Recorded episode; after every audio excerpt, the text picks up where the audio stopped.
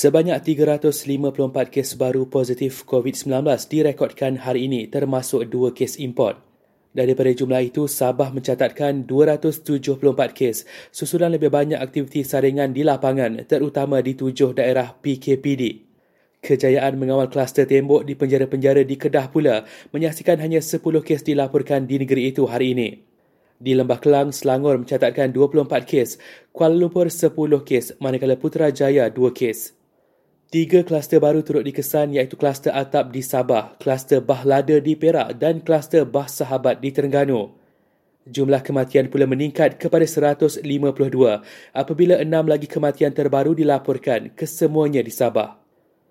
Sementara itu, Kerajaan Umum Pelaksanaan PKPD di enam lokaliti di Sempurna dan satu di Kunak Sabah. Tindakan sama juga dilaksanakan di penjara pokok Sena Kedah dan kuartus kaki tangannya berkuat kuasa sehingga 24 Oktober.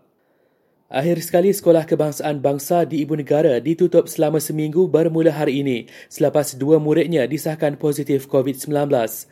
Penutupan sehingga 16 Oktober itu adalah bagi menjalankan segala prosedur berkaitan termasuk aktiviti pembersihan dan pembasmian kuman.